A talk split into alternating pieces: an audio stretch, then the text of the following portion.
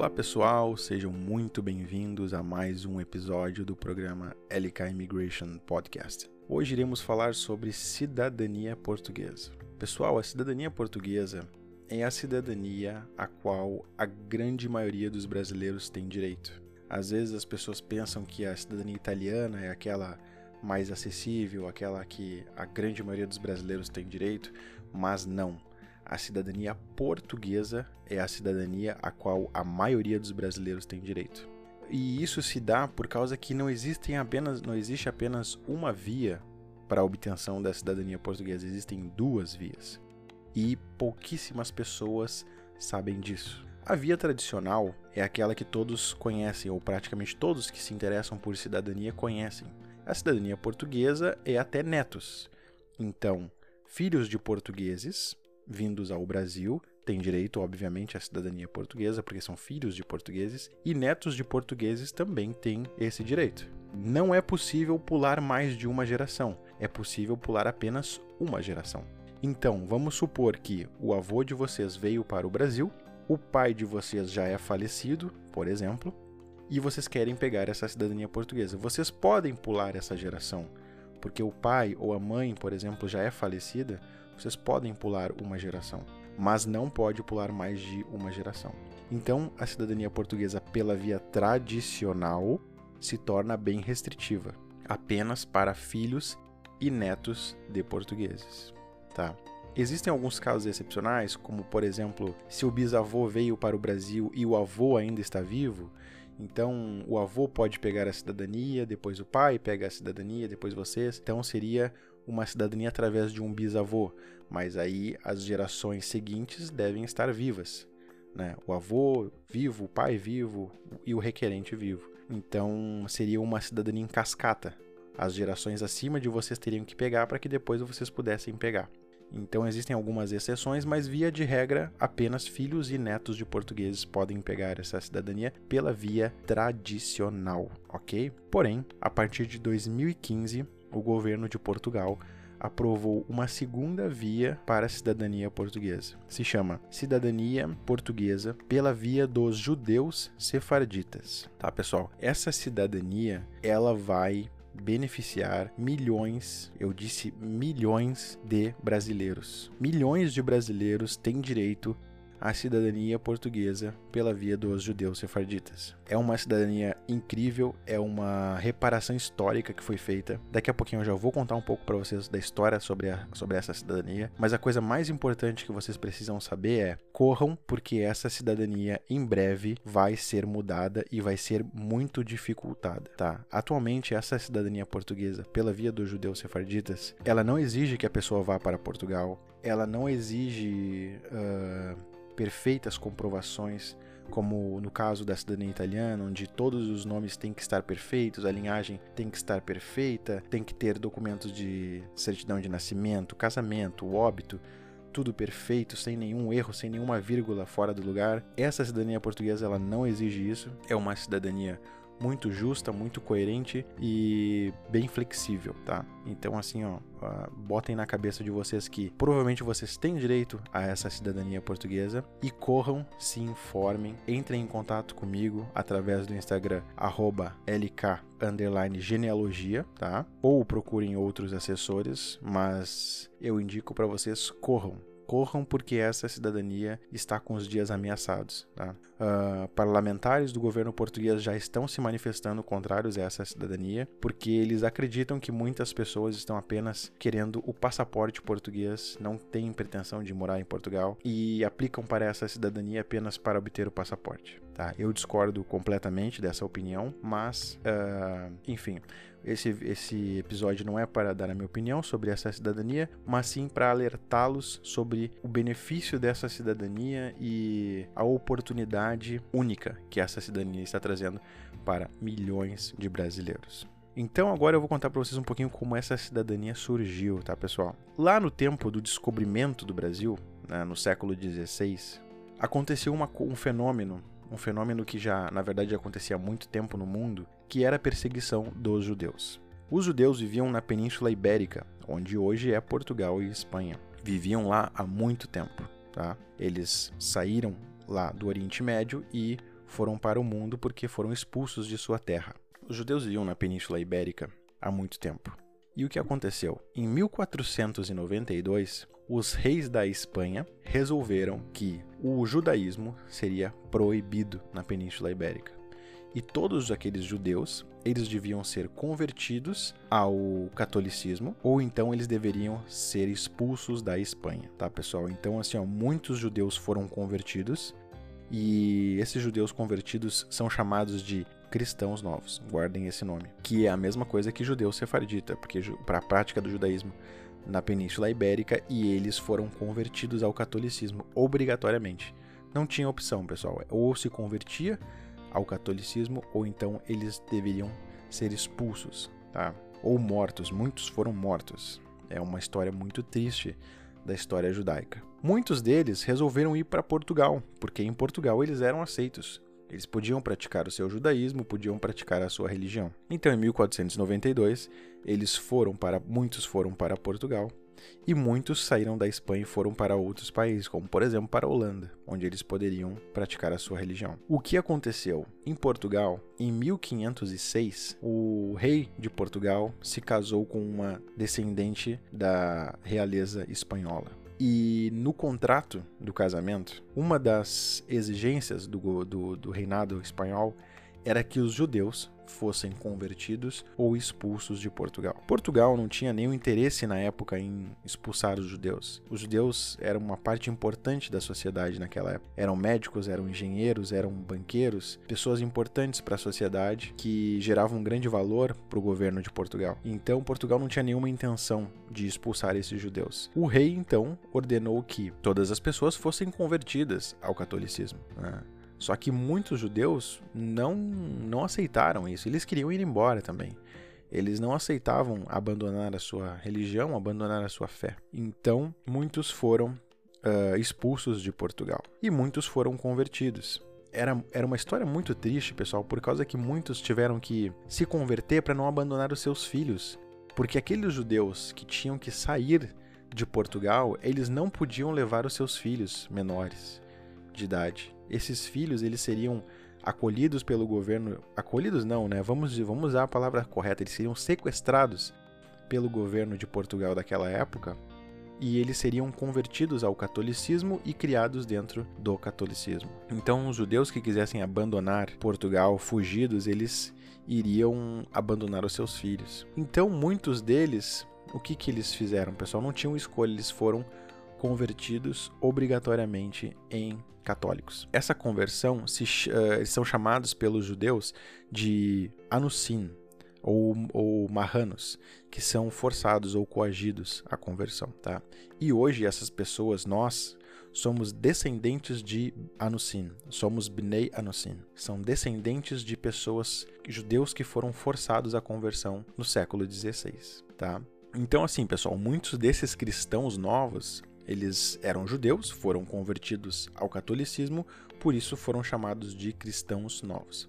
Eles resolveram vir para o Brasil e para outros países também da América Latina com as navegações, com os descobrimentos. Eles viram na América do Sul uma oportunidade de recomeçar. Então eles resolveram vir para o Brasil ali em meados de 1530 e por aí vai a partir do século XVI, muitos desses cristãos novos vieram para o Brasil e geraram milhões e milhões de descendentes. A prática do judaísmo, por muitos deles, nunca foi abandonada. Eles praticavam o judaísmo sob um manto cristão.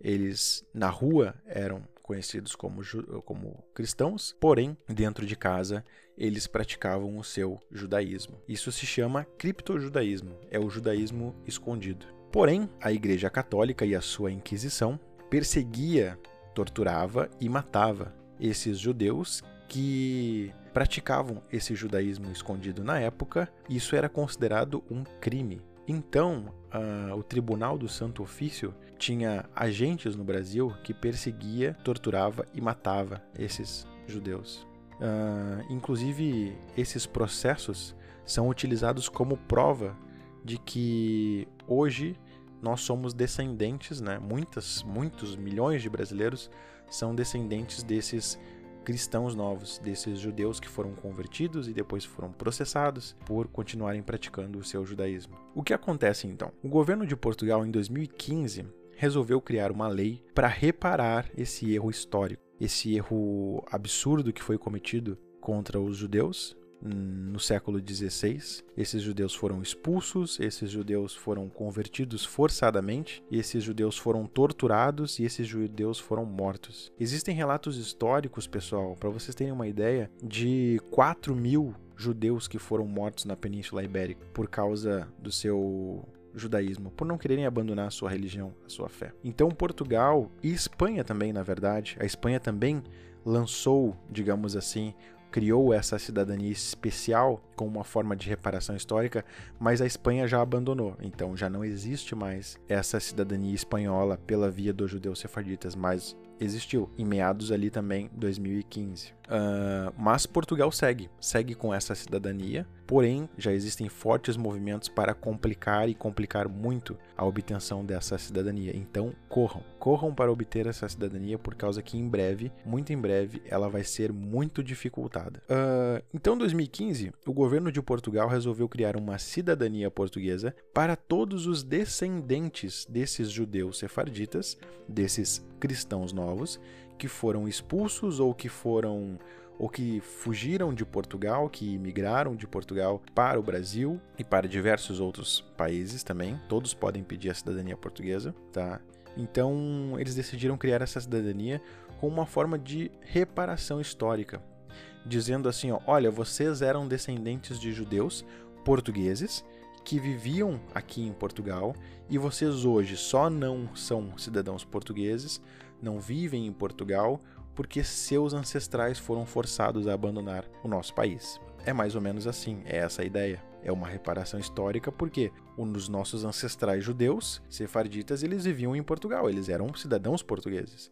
E eles foram expulsos de Portugal, eles vieram embora de Portugal para o Brasil, uh, fugindo por causa do, da sua religião, buscando uma, um país onde eles fossem aceitos. Infelizmente, no Brasil, eles também eram perseguidos pela Inquisição, pelo Tribunal do Santo Ofício.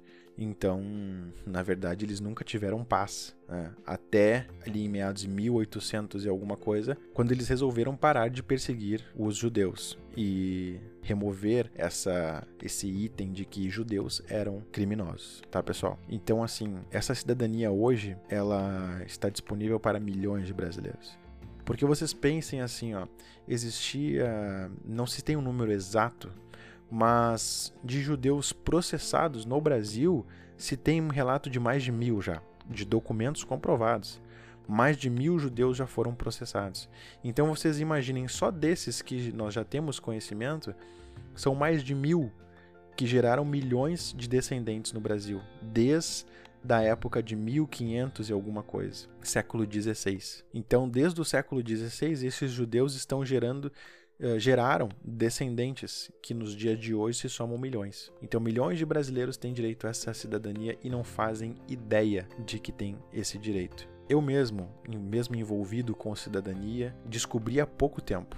Há pouquíssimo tempo eu descobri essa cidadania, por causa que isso não é algo notificado, isso não é algo que é amplamente divulgado. As pessoas não têm conhecimento dessa cidadania. E existem muitas pessoas que têm a, a ideia: ah, o meu sobrenome é Silva, o meu sobrenome é Souza. O meu sobrenome é Nunes. O meu sobrenome é Ventura. Eu não tenho direito a nenhuma cidadania. Eu sou brasileiro. Os meus pais são brasileiros, os meus avós são brasileiros, os meus bisavós são brasileiros. Então eu não tenho direito a nenhuma cidadania europeia. Porém, nós estamos falando de um ancestral da época de 1500. Nós estamos falando do seu 12 avô. Nós estamos falando do seu 13 terceiro, 14 quarto, 15 quinto avô. No meu caso, é, eu descobri que o meu 15 quinto avô era um judeu sefardita. Na verdade, eu sou descendente de três judeus sefarditas. Então, você já fez a sua genealogia até o 12 avô? Até o 13 terceiro? Até o 14 quarto? Até o 15 quinto? Se você não fez a sua genealogia até o 15º avô e não fez essa genealogia de todos os 15º avós, ou seja, seria aí numa faixa de uns 32 mil ancestrais, se você não verificou esses 32 mil ancestrais, você não pode afirmar que você não tem direito à cidadania europeia. Talvez você não queira cidadania europeia. Mas você não pode afirmar que você não tem direito, porque você teria que verificar 32 mil ancestrais, que seria mais ou menos a quantidade de ancestrais que tem nessa casa, na casa dos 15 avós. Porque seria mais ou menos nessa época que os judeus sefarditas vieram para o Brasil, esses cristãos novos na época do descobrimento do Brasil. E uma outra coisa que as pessoas me perguntam bastante é como é que nós vamos comprovar uma descendência do século XVI? Como é que nós vamos chegar no descobrimento do Brasil? Isso é impossível. Não, pessoal, não é impossível. É bem possível. Existem documentos que vão até essa época. Existem documentos que chegam até 1500, até o descobrimento do Brasil. Na verdade, até antes. Então é totalmente possível uh, essa comprovação. É só uma questão de interesse, é uma questão de busca, é uma questão de um trabalho genealógico forte que tem que ser feito, mas é totalmente possível. Milhares de pessoas já conseguiram essa cidadania. Eu, se eu não me engano, o último relato que eu tenho é de 50 mil pessoas, mais ou menos, já conseguiram a cidadania portuguesa pela via dos judeus sefarditas. Então, se 50 mil pessoas conseguiram documentação para chegar até 1500, pode ter certeza que no seu caso também é possível conseguir essa documentação, tá? Então eu queria deixar esse recado para vocês. Corram atrás, se interessem, entrem em contato comigo, LK genealogia. Vamos correr atrás dessa cidadania para vocês. Se você não tem direito à cidadania italiana, não tem direito à cidadania alemã, cidadania polonesa, cidadania espanhola, cidadania portuguesa pela via tradicional, ou seja, o seu pai não era português, o seu avô não era português, o seu bisavô não era português. Então, vamos buscar a sua cidadania portuguesa pela via dos judeus sefarditas, porque existe uma grande chance, uma enorme chance de vocês terem direito a essa cidadania. Então, se vocês têm, têm interesse em conseguir uma cidadania europeia, vamos investigar a cidadania portuguesa, por causa que essa é a cidadania a qual milhões, milhões de brasileiros têm direito e quase ninguém sabe disso. Então a minha função aqui é informar vocês, é alertar vocês e corram porque em breve essa cidadania vai ser alterada, vai ser mexida, vai ser dificultada. Hoje é um processo simples, é um processo que não exige grandes não, não, não, é, não, é, não é um processo complicado, não exige, grande, não exige grandes esforços, tá? O, a parte mais difícil é o estudo genealógico, é a gente conseguir essa documentação, comprovação, e essa documentação não é, não é absurdamente cara como na cidadania italiana, por exemplo, tá? Então eu vou dizer para vocês que a cidadania portuguesa pela via dos judeus sefarditas seria metade do valor da cidadania italiana, por exemplo. Tá? Então, assim, ó, não é uma cidadania cara, não é uma cidadania complicada nem difícil. Então, vale a pena muito esse investimento nessa cidadania. E pouquíssimas pessoas sabem que tem direito. É isso, pessoal. Um grande abraço para vocês, uma ótima semana e eu fico por aqui. Sigam no Instagram, mandem mensagem. Quem quiser mandar um e-mail também com alguma dúvida, qualquer coisa, estou à disposição lk_genealogia@hotmail.com e nos sigam lá no Instagram lk_genealogia. Um grande abraço e até o próximo episódio.